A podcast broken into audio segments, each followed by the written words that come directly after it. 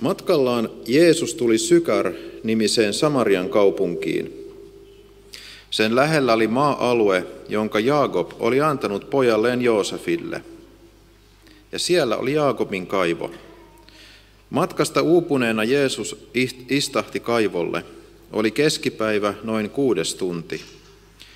Eräs samarialainen nainen tuli noutamaan vettä, ja Jeesus sanoi hänelle, Anna minun juoda astiastasi. Opetuslapset olivat menneet kaupunkiin ostamaan ruokaa.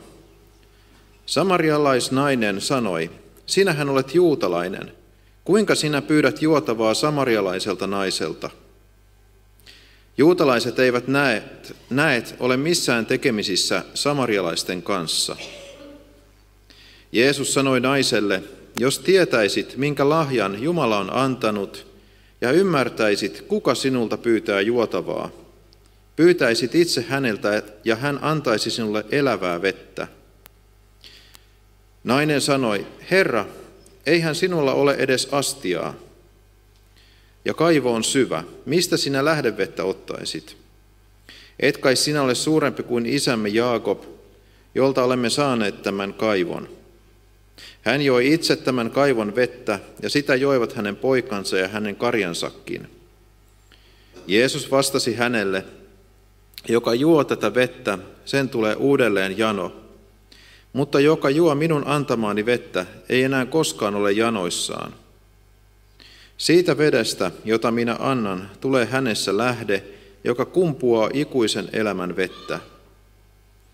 Nainen sanoi, Herra, anna minulle sitä vettä.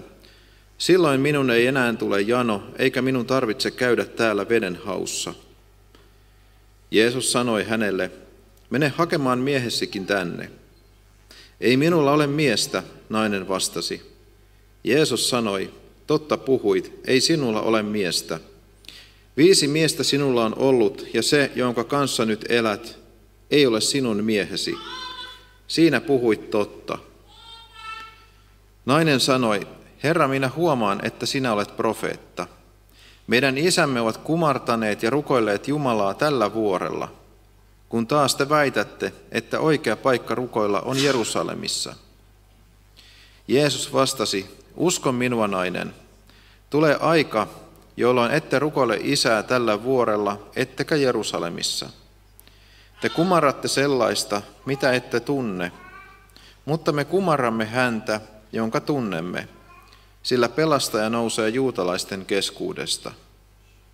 Tulee aika, ja se on jo nyt, jolloin kaikki oikeat rukoilijat rukoilevat isää hengessä ja totuudessa. Sellaisia rukoilijoita isä tahtoo. Jumala on henki, ja siksi niiden, jotka häntä rukoilevat, tulee rukoilla hengessä ja totuudessa. Nainen sanoi, minä tiedän kyllä, että Messias tulee. Messias tarkoittaa Kristusta. Kun hän tulee, hän ilmoittaa meille kaiken. Jeesus sanoi, minä se olen, minä, joka tässä puhun kanssasi.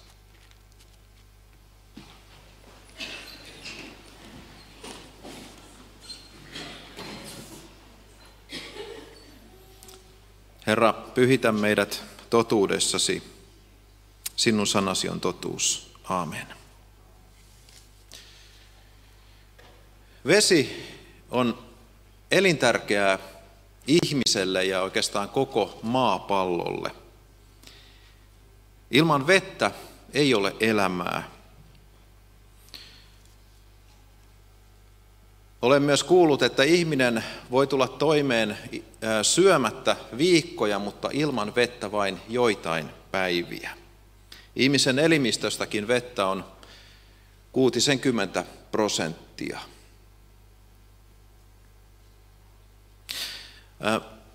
Veden saannin merkityksen itse opin jo 30, yli 30 vuotta sitten. Ollessani yhdeksänvuotiaana partiovaelluksella Lapissa. Tämä on jäänyt hyvin elävästi mieleeni. Ihan ensimmäisenä päivinä, kun oltiin siellä vaeltamassa jollain, jollain tunturin laella, niin, niin partiojohtaja huomasi, että, että minä jäin koko ajan porukasta ja olin kauhean niin kuin väsyneen näköinen. Ja hän mietti, että mistähän tämä mahtaa johtua. Kunnes sitten hän tajusi, en ollut juonut pisaraakaan vettä. Hän näki sen, että siitä johtuu, että jäi jatkuvasti porukasta ja oli niin väsyneen näköinen. Kyllähän mulle oltiin pakattu vesipullo mukaan, mutta se ei paljon auttanut repussa.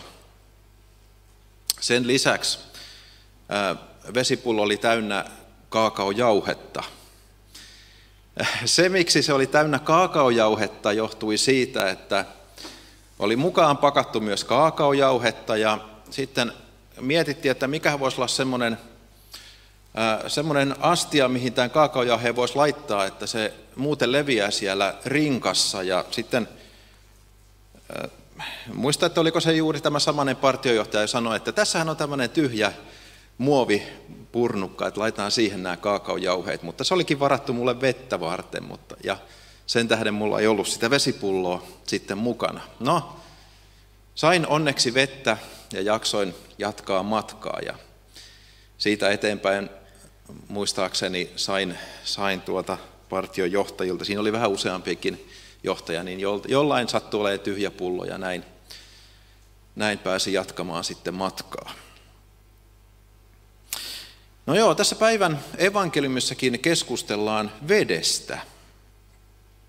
Teksti tuo eteemme Jeesuksen ja samarialaisen naisen keskustelun, joka käytiin kaivolla.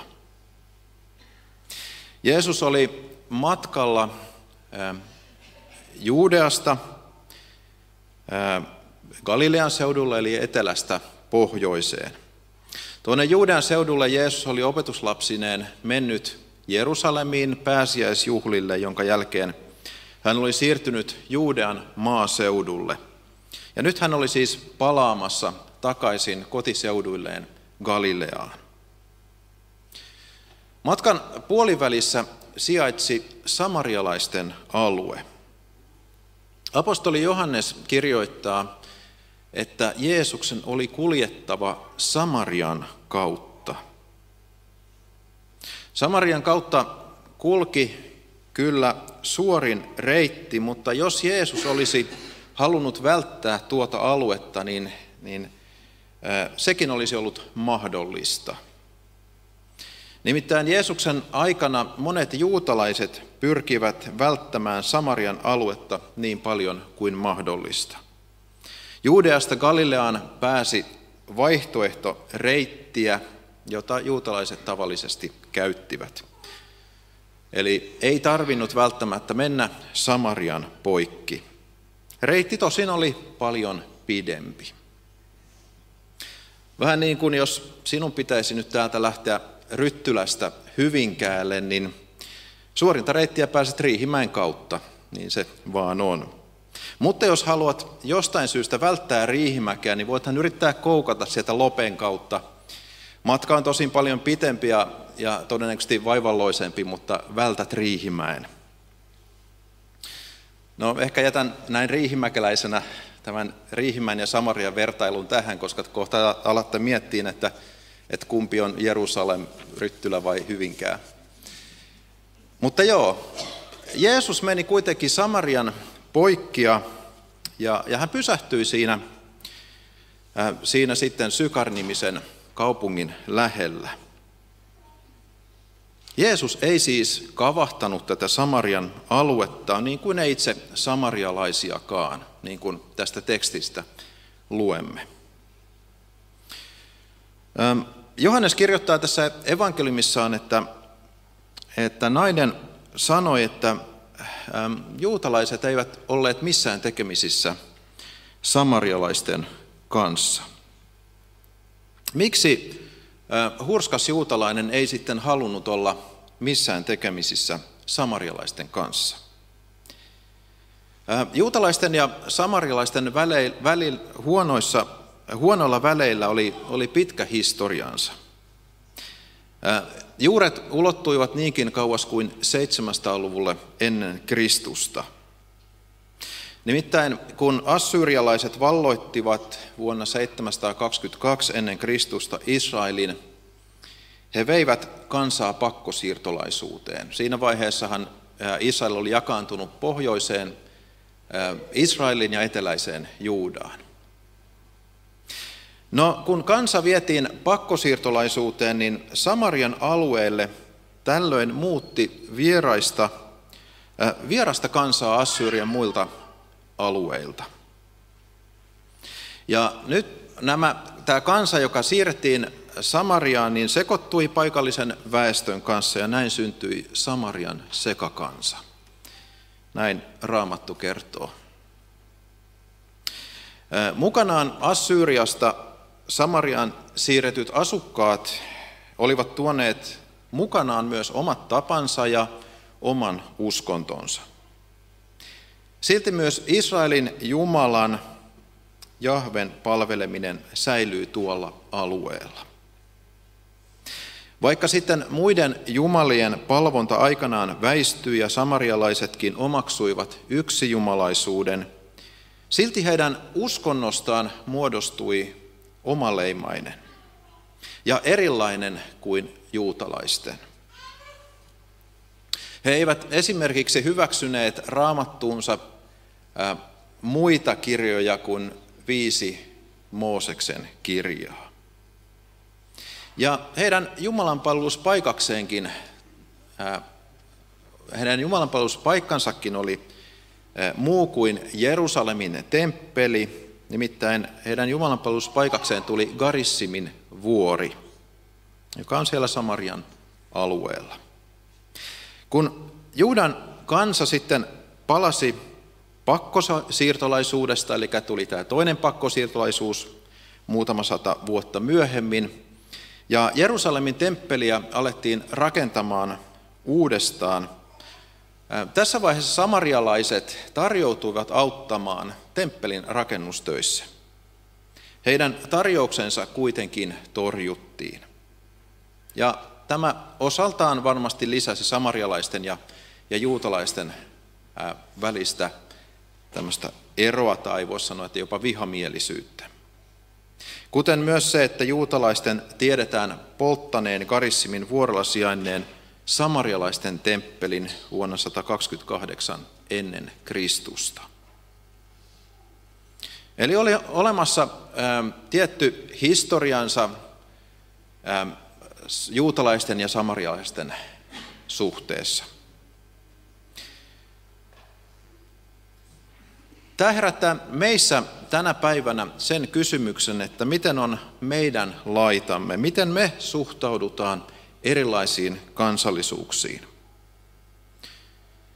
Se, millainen asenne meillä on vaikkapa venäläisiin tai ruotsalaisiin, tai mikseipä vaikka amerikkalaisiin, otetaan nyt mikä maa tahansa, niin, niin sillä on varmasti oma historiansa. Jos menneet sukupolvet ovat joutuneet kokemaan jotain ikävää jonkun tietyn kansanryhmän tai valtion taholta, tuota asennetta helposti siirretään seuraaville sukupolville. Ja seuraava sukupolvi voi joko ruokkia tuota vihamielistä asennetta tai sitten se voi katkaista sen. Tämä ei tietysti rajoitu vain eri kansallisuuksiin, vaan voimme soveltaa sitä kaikkiin ryhmiin. Voimme ajatella, että nuo ovat tuollaisia, me emme ole. Voimme soveltaa sitä järjestöihin, puolueisiin tai vaikkapa sosiaalisiin yhteiskuntaluokkiin. Jeesus monessa kohtaa murtaa ennakkoluuloja. Hän ei välittänyt siitä, millaisen maineen hän saa, jos juttelee tuon halveksittuun kansaan kuuluvan naisen kanssa. Eikä tämä samarilainen nainen ollut kuka tahansa nainen, vaan sellainen, joka eli Jumalan tahdon vastaisessa suhteessa. Mies, jonka kanssa hän eli, oli naimisissa elävä mies. Jeesus sanoi, että mies, jonka joka sinulla nyt on, ei ole sinun miehesi. Juutalaisuuden näkökulmasta nainen oli siis kahdessa merkityksessä epäpuhdas. Hän kuului samarialaisiin, eli, eli tämmöisiin puolipakanoihin tai puolijuutalaisiin, miten sen ajatellaan, ja hän eli haureellisessa suhteessa. Nainen ei välttämättä myöskään omassa yhteisössään ollut kovin hyvässä maineessa. Hänellä oli ollut viisi miestä aikaisemmin. Emme tiedä, minkä ikäinen nainen oli silloin, kun hän kohtasi Jeesuksen, mutta on mahdollista, että kovin montaa vuotta yksi mies ei ollut ollut hänen kanssaan. Raamattu ei myöskään kerro, olivatko miehet kuolleet, oliko hän viisi kertaa jäänyt leskeksi, vai oliko niin, että miehet olivat perä perän jälkeen hylänneet tämän naisen. Mutta jos nainen oli kokenut viisi kertaa hylkäämiksi, oli kokenut hylätyksi tulemisen viisi kertaa, voimme vain kuvitella, että mitä se oli tehnyt naisen itsetunnolle. Mikäli nainen sitten taas eli kevyttä elämää ja vaihtoi miestä alvariinsa, ei hän siitä todennäköisesti sisimmässään kovin ylpeä ollut. Ja nyt tilanne oli se, että hänellä todennäköisesti oli suhde naimisissa olevaan mieheen. Nainen oli siis aloittanut suhteen jo kuudennen kerran.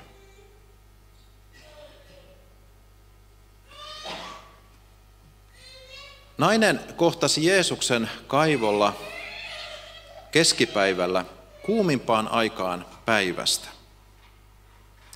On nimittäin mahdollista, että, että nainen meni kaivolle juuri siksi siihen aikaan, että hän halusi karttaa muiden ihmisten seuraa. Normaalisti vesi haettiin päivän viilempänä aikana. Sen tähden, kun Jeesus kohtaa naisen kaivolla, niin nainen on yksin. Siellä ei ole ketään muuta. Ja sinne sitten Jeesuskin tulee, hänkin yksin. Meidän aikanamme, aikamme on sellainen, jossa kannustetaan seuraamaan tunteitaan ja toimimaan niiden mukaisesti. Jos rakkaus puolisoon on kylmennyt ja muualla näyttää olevan paremmat laitumet, niin seurataan sydämen ääntä. Sitten ei kuitenkaan ajatella, millaisia seurauksia teoillamme on. Kuinka moni perhe hajoaa ja millaiset traumat ihmisille teoistani jää, kunhan se, mitä minä haluan, saan. Ja tämä synti vaanii meitä jokaista. Jokaisen meidän sydämessä asuu himo, joka houkuttelee tekemään syntiä. Emme ole ylpeitä siitä, mitä teemme.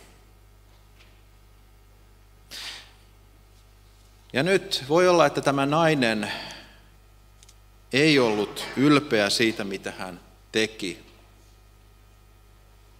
Hän oli halveksittu omassa yhteisössään. Ja hurskaan juutalaisen silmissäkin nainen oli siis kaikkea muuta kuin hurskas. Mutta miksi Jeesus tulikaan? Jeesus ei tullut hurskaita, vaan syntisiä varten.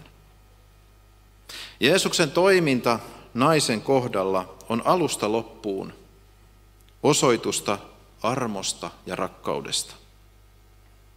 Sellaista rakkautta ja hyväksyntää, jota nainen sai kokea Jeesukselta, hän ei ehkä ollut koskaan vielä saanut kokea. Miehet olivat ehkä jättäneet hänet, mutta Jeesus tuli ja keskusteli hänen kanssaan. Jeesus pyysi häneltä jopa vettä juotavaksi. Jeesus lähestyi rakkaudessaan tuota naista. Miten Jeesuksen rakkaus sitten ilmeni? Ensinnäkin Jeesus puhuu naisen kanssa.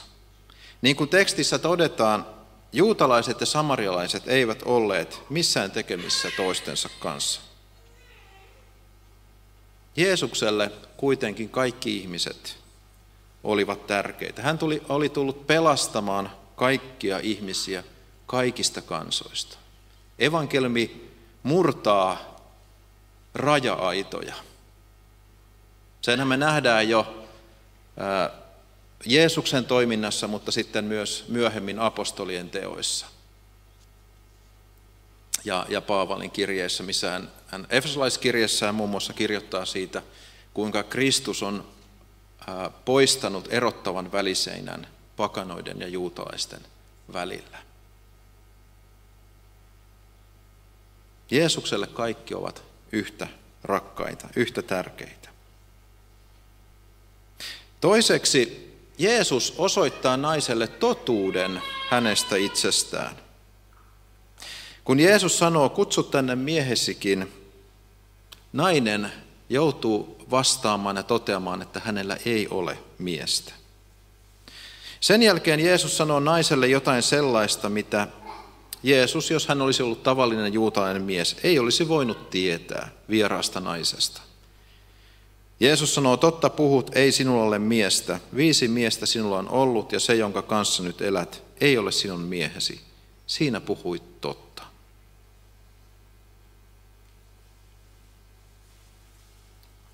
Jeesus tietää ja tuntee tämän naisen. Hän tietää tämän naisen elämän.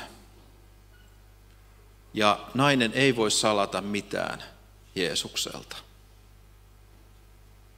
Kun Jeesus osoittaa naiselle hänen syntinsä, herättää se naisessa uskon siihen, että nyt Jumala puhuu hänelle.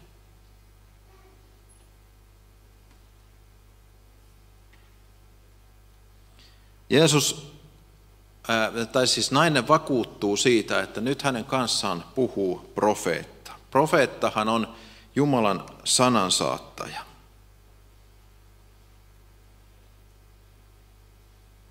Jeesus siis lähestyy, keskustelee naisen kanssa, osoittaa, kertoo totuuden naisesta. Ja kolmanneksi Jeesus puhuu elävästä vedestä. Hän kertoo naiselle, että hän voi antaa naiselle jotain sellaista vettä, jonka jälkeen hänen enää ei tarvitse olla janoissaan. Aluksihan nainen ymmärsi Jeesuksen puhuvan konkreettisesta vedestä, lähdevedestä, mutta vedellä olikin Jeesuksen puheessa hengellinen merkitys. Mikä on siis se elävä vesi, josta juotuaan ihminen ei enää ole janoissaan? Ihminenhän on erossa Jumalasta syntiensä tähden. Se on se meidän ongelma. Mutta Jumala voi herättää ihmisessä kuitenkin hengellisen janon, ja tuon janon vain Jeesus voi sammuttaa. Johanneksen evankeliumin seitsemännessä luvussa Jeesus sanoo, jos jonkun on jano, tulkoon minun luoksen ja juokoon. Joka uskoo minuun, hänen sisimmästään kumpuavat elävän veden virrat. Niin kuin kirjoituksissa sanotaan. Ja sitten sen jälkeen todetaan, Tällä Jeesus tarkoitti henkeä, jonka häneen uskovat tulisivat saamaan. Eli usko Jeesukseen sammuttaa hengellisen janon. Uskovalle Jumala lahjoittaa myös pyhän hengen, joka näyttää totuuden meistä itsestämme, mutta näyttää totuuden myös Jeesuksesta. Ja vaikka Jeesus usein kielsi oman messiaanisuutensa, niin tälle naiselle Jeesus paljasti ja sanoi, että hän on juuri tämä vanhan testamentin lupaava Messias. Eli nämä samarialaisetkin odottivat Messiasta. Koska he eivät lukeneet profeettakirjoja, heidän kuvansa Messiasta oli rajoittuneempi. Mutta Esimerkiksi Mooseksen, viidennessä Mooseksen kirjassa puhutaan tämmöisestä Mooseksen kaltaisesta profeetasta, joka oli tuleva. Viidennen Mooseksen kirjan luvussa 18 sanotaan näin. Herra teidän Jumalanne antaa veljenne joukosta nousta profeetan, joka on minun kaltaiseni. Häntä teidän tulee kuunnella. Ja nyt tämmöistä Mooseksen kaltaista profeettaa samarialaisetkin odottivat. Samoin Jeesus toimii tänäänkin. Sanassaan Jeesus lähestyy ihmistä. Hän lähestyy ihmistä rakkaudessaan. Jokainen ihminen on Jeesukselle tärkeä. Jumalan sana kuuluu jokaiselle ihmiselle. Jeesus puhuttelee ihmisiä tänään erityisesti raamatun sanan kautta, kun sitä luetaan tai siitä kuullaan. Olen toki kuullut, että siellä missä sanaa ei ole ollut mahdollista saada, joillekin Jeesus on voinut jopa ilmestyä unessa tai, tai muuten. Mutta ensisijaisesti Jumala on tahtonut, että me evankeliumia julistetaan sanomaa Jeesuksesta. Ja sanassa Jeesus kohtaa meidät. Jumala lähestyi meitä. Jumala ei ole jossain tuolla kaukana oleva majesteetti, joka ei olisi kiinnostunut meidän elämästämme, vaan Jumala lähestyi meitä syntymällä tänne maan päälle pojassaan Jeesuksessa. Tämä jo osoittaa sen Jumalan rakkauden meitä kohtaan. Toiseksi Jumalan sana kertoo totuuden meistä. Jumalan sana nuhtelee ja ojentaa meitä. Jumalan käskyt näyttää meidät, osoittaa meidät syntisiksi ja mahdottomiksi pelastamaan itsemme tekojemme kautta. Ja tämän tähden ihminen tulee synninhätään janoamaan pelastusta. Mutta yksin tuo synnin hätä ei vielä pelasta, niin kuin ei janokaan vie sitä janon tunnetta pois, vaan pelastuksen antaa evankeliumi Jeesuksesta. Niin kuin ilman vettä ei ole elämää, ilman elävää vettä ei ole iankaikkista elämää. Kun Jeesus oli ristillä, hän huusi, minun on jano. Jeesus, elävän veden antaja, joutui ristillä itse kärsimään janoa. Hän joutui kärsimään hirveää tuskaa, mutta sen hän teki meidän puolestamme, sinun ja minun. Jeesus tuli janoiseksi, jotta me voisimme juoda sitä Jeesuksen antamaa elävää vettä. Saisimme tulla osallisiksi uudesta elämästä Jeesuksessa Kristuksessa, jotta voisimme saada kaikki syntimme anteeksi. Ja sen tähden tänäänkin saamme Jeesuksen sovitustyön tähden uskoa kaikki syntimme anteeksi Jeesuksen nimessä ja veressä. Kohta käymme ehtoollispöytään. Ehtoollispöydässä Jeesus itse palvelee meitä. Siellä me saamme vastaanottaa Kristuksen ruumiin ja veren, Kristuksen pelastustyön omalle kohdallemme. Hiljennytään rukoukseen. Niin rakas taivaan Isä, kiitos suuresta rakkaudesta, mitä sinulla on meitä jokaista kohtaa. Kiitos Jeesus siitä, että niin kuin sinä kohtasit samarialaisen naisen syykkarin kaivolla, niin sinä kohtaat meidätkin tänä päivänä. Sinä lähestyt rakkaudessasi meitä ja osoitat totuuden meistä itsestämme, mutta myös sinusta. Kiitos Herra sinun suuresta rakkaudestasi meitä kohtaan. Jeesuksen nimessä, amen. Seuraavaksi nousemme tunnustamaan yhteisen kristillisen uskomme apostolisen uskon tunnustuksen mukaan. Minä uskon Jumalaan, Isään kaikki valtiaaseen, taivaan ja maan luojaan, ja Jeesukseen Kristukseen, Jumalan ainoan poikaan, meidän Herramme, joka sikisi pyhästä hengestä, syntyi neitsyt Marjasta, kärsi Pontius Pilatuksen aikana, ristiin naulittiin, kuoli ja haudattiin, astui alas tuonelaan, nousi kolmantena päivänä kuolleista, astui ylös taivaisiin, istuu Jumalan, Isän kaikki valtian oikealla puolella, ja on sieltä tuleva tuomitsemaan eläviä ja kuolleita. Ja pyhän henkeen, pyhän yhteisen seurakunnan, pyhäin yhteyden, syntien anteeksi antamisen, ruumiin ylösnousemisen ja iankaikkisen elämän.